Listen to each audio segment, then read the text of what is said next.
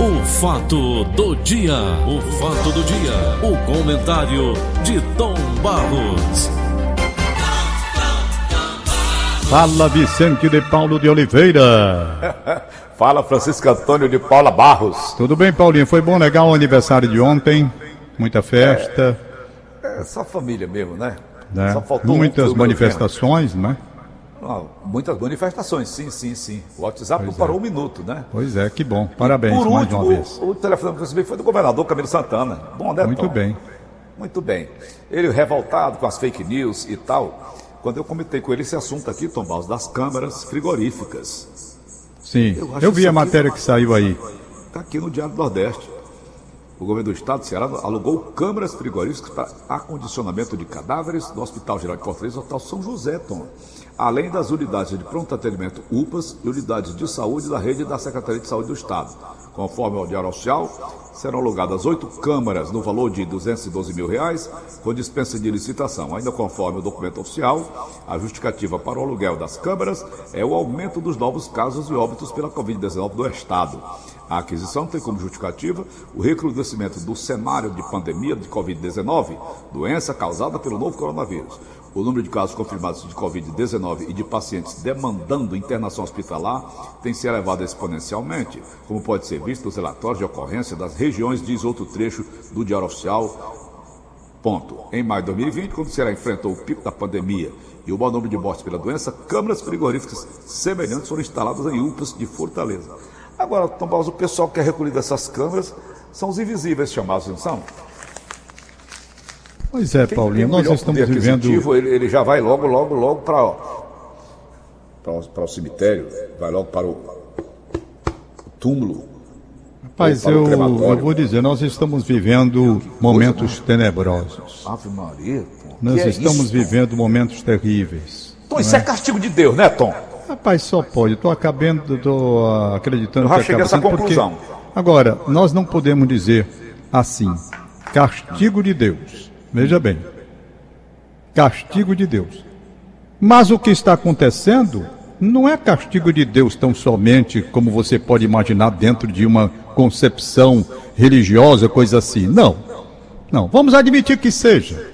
Bom, como houve aquelas pragas lá do Egito, Deus revoltado com tudo que está acontecendo na face da terra, desamor, falta de respeito ao próprio Deus, o dinheiro como Deus do mundo, o poder como Deus do mundo. Vamos supor aqui, criar um cenário. Sodoma e Gomorra.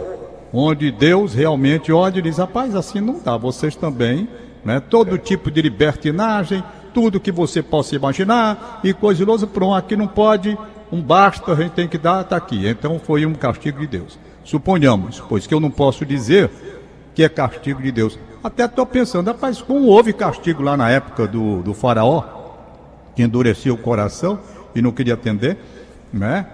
Então, vamos supor, tem várias passagens assim.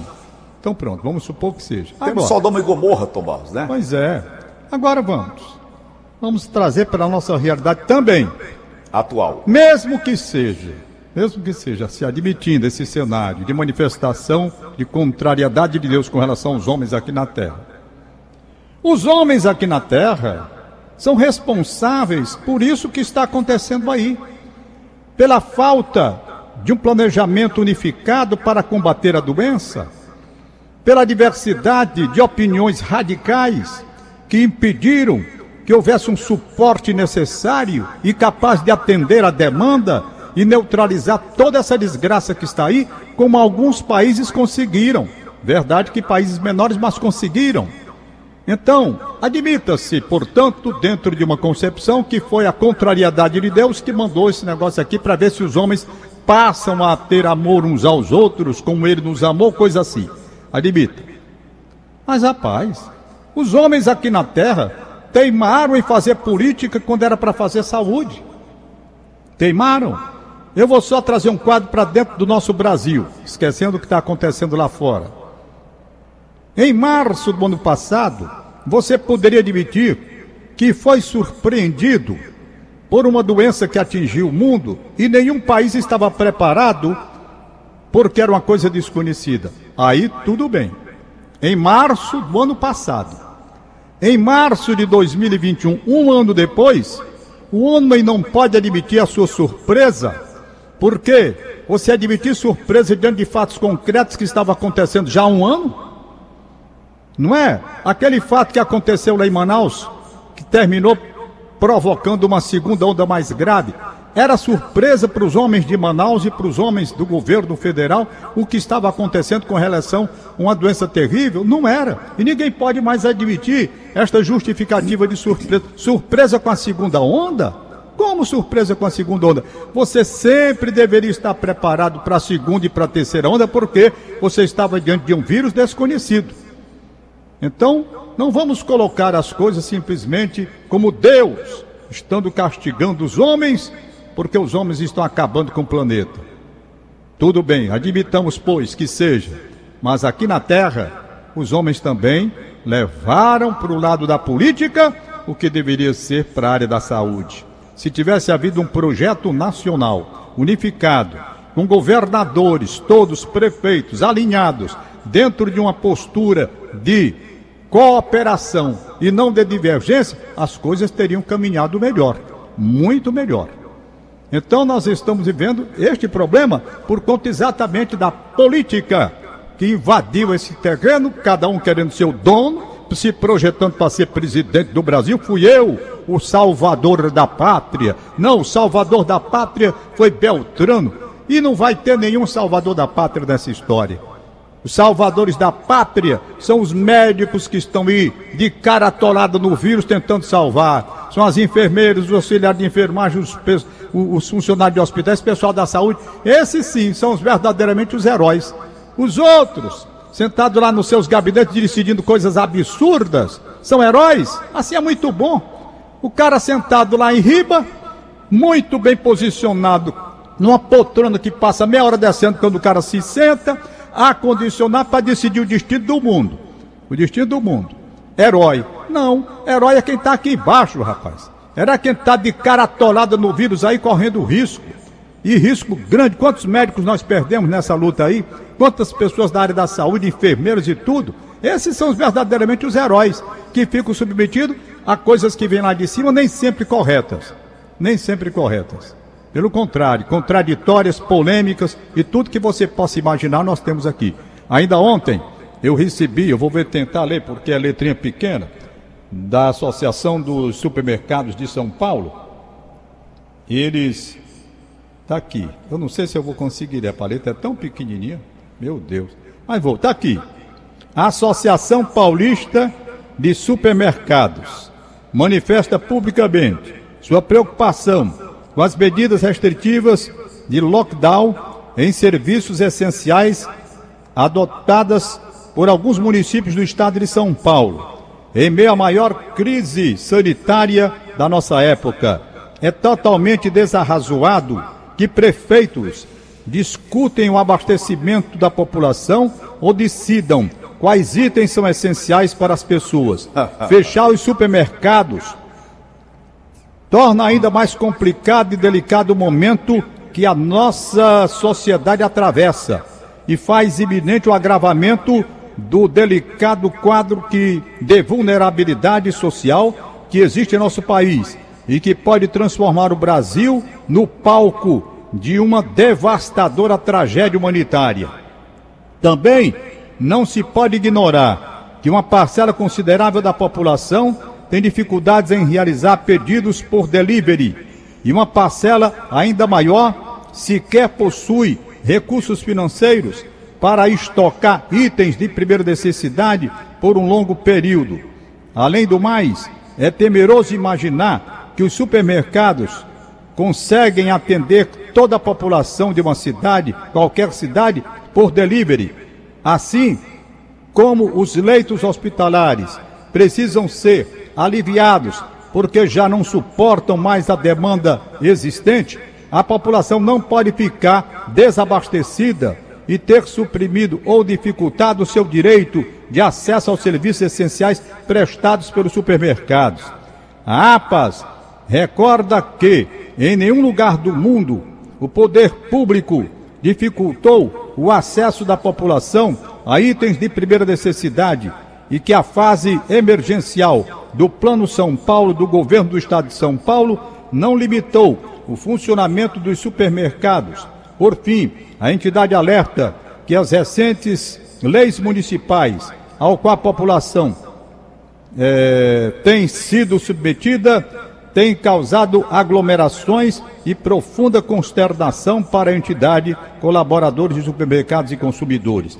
A Associação Paulista de Supermercados, aqui tem um presidente que é o Ronaldo dos Santos, presidente. Então, gente, veja bem, mandar fechar supermercado como lá no interior de São Paulo.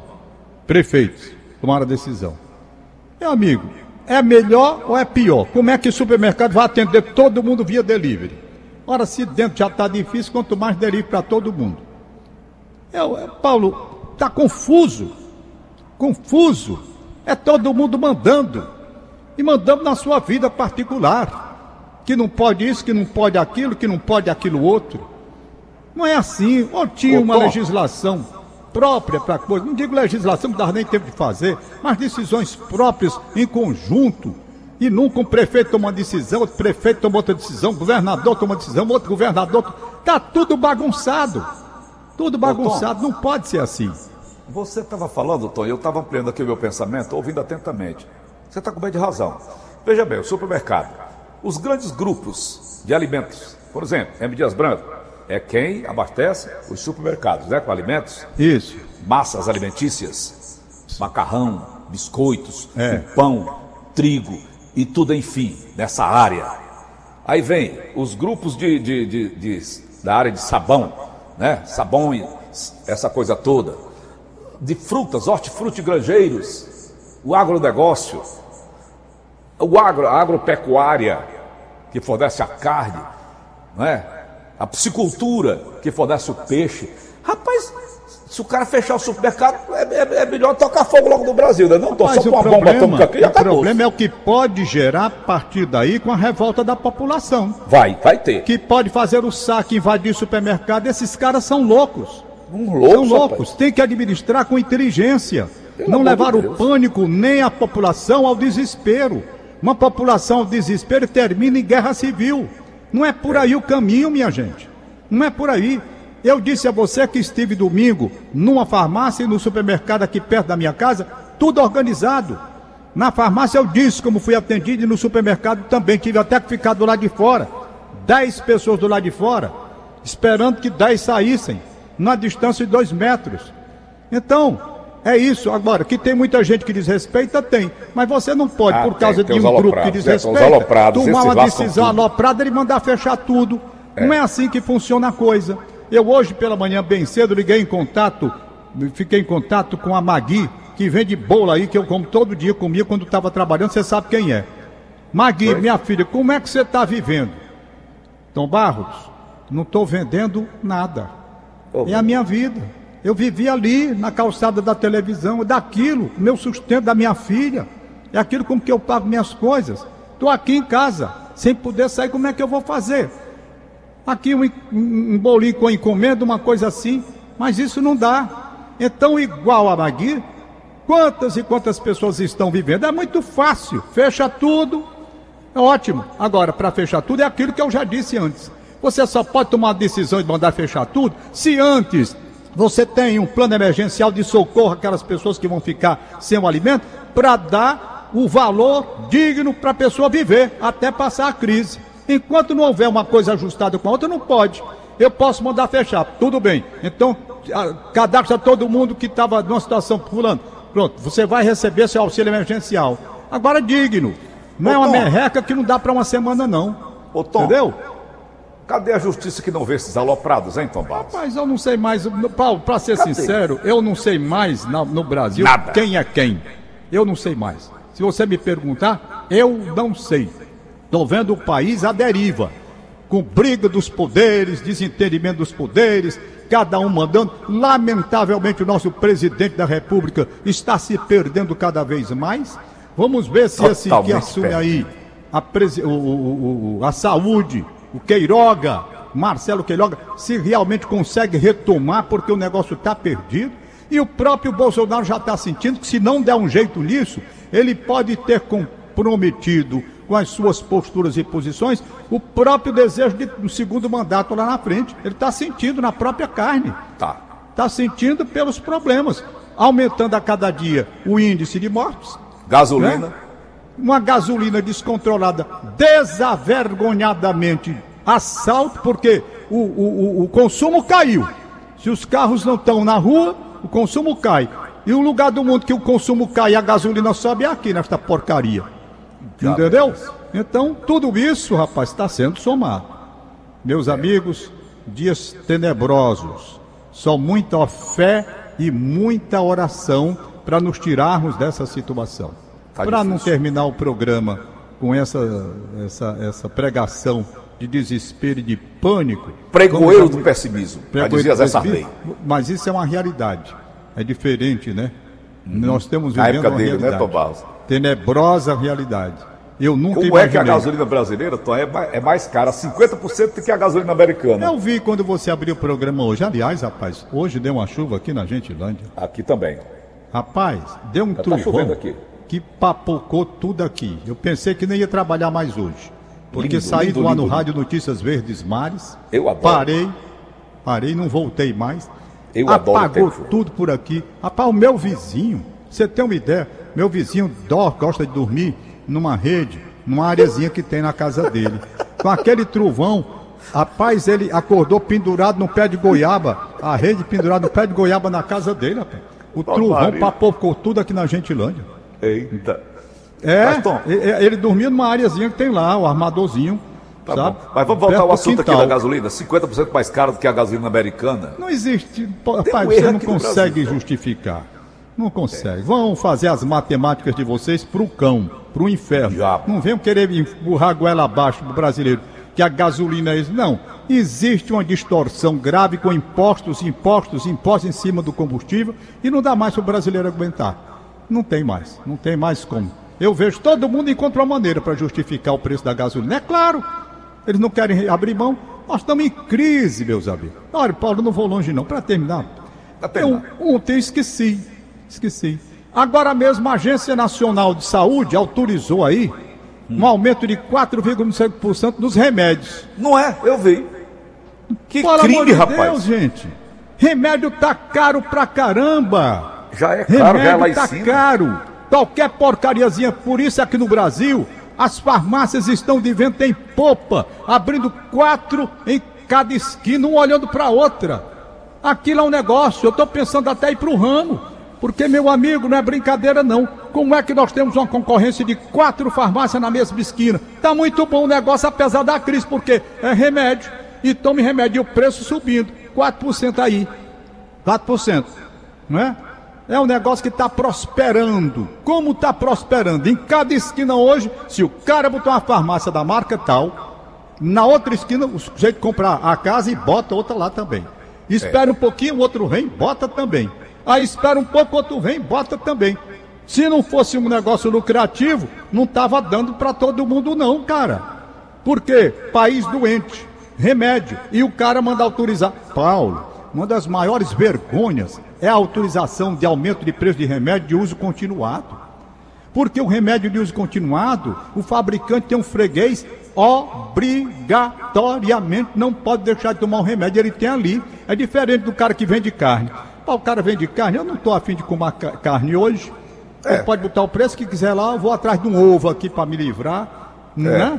Vou atrás. Remédio continuado não. Você tem que tomar até o fim da sua vida. Então esses remédios deveriam ter lá embaixo. Por quê? Porque o fabricante fica de flosor. Sabe que o paciente vai ter que vir em busca desse remédio. E o preço é lá em cima. E quem é Eu que autoriza agora, esses aumentos? Antônio, para encerrar? Quem autoriza esses aumentos? Na- No Brasil não baixa Ah, as nada, não baixa nada, né? nada, nada, nada, nunca. O que é, baixa então? Tem As agências estão aí, trabalhando muito mais por lado de cá, do, lado de lá do que por lado de cá. Eu quero chamar a atenção domingo no programa.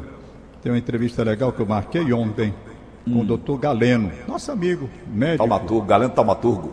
É, o doutor Galeno Taumaturgo Lopes. Ele vai falar, Paulo, sobre uma matéria que eu vi até na Geritza Gurgel, na coluna dela. Atenção para o escape do xixi.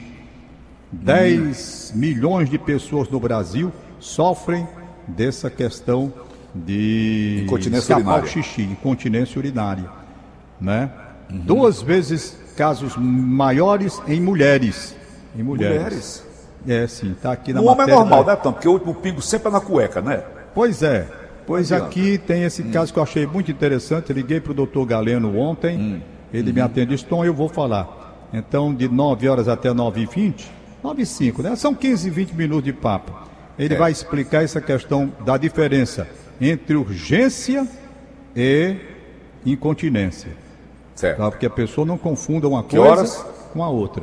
Vai ser domingo, de 9 e 5 às 9 e 25 Tô lhe ele ouvindo. vai falar tudo sobre incontinência urinária e sobre urgência urinária. São coisas diferentes. Né? Certo. Tá bom? Ok, Tom? Tá bom, a Inês aqui mandou aqui, a Inês Cabral mandou aqui os aniversariantes.